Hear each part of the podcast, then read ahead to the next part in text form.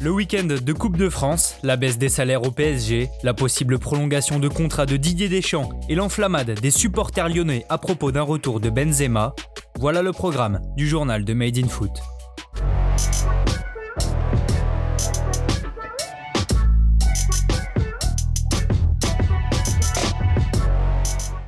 La Coupe de France est au programme ce week-end. En ouverture des 16e de finale de la plus vieille des compétitions, Toulouse a fait respecter la hiérarchie hier contre Aubagne.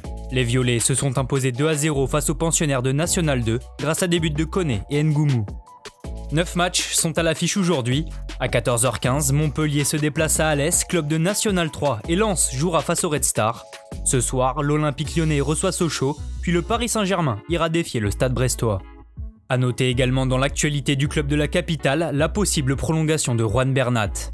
En fin de contrat en juin prochain, l'Espagnol, actuellement blessé au ligament croisé du genou gauche, pourrait voir les discussions avec le club se conclure.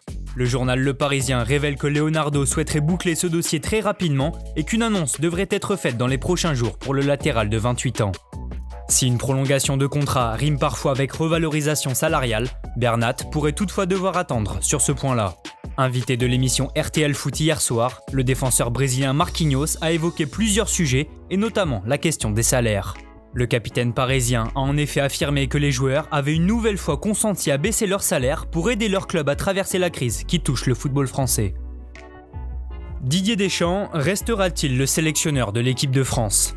Sous contrat avec la FFF jusqu'à la Coupe du Monde 2022 au Qatar, le technicien de 52 ans pourrait être prolongé.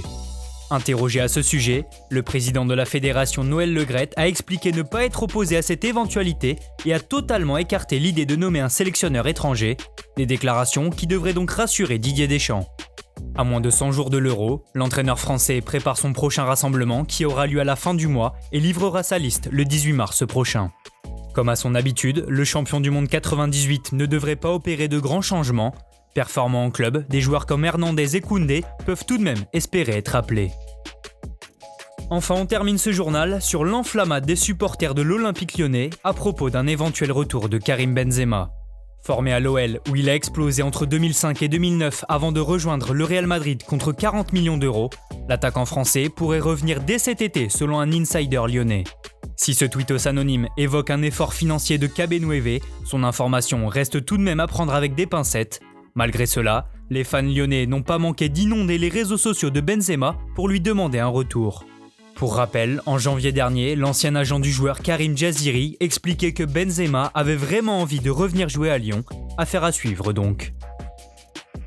Merci à tous de nous avoir suivis. N'hésitez pas à liker, commenter et partager.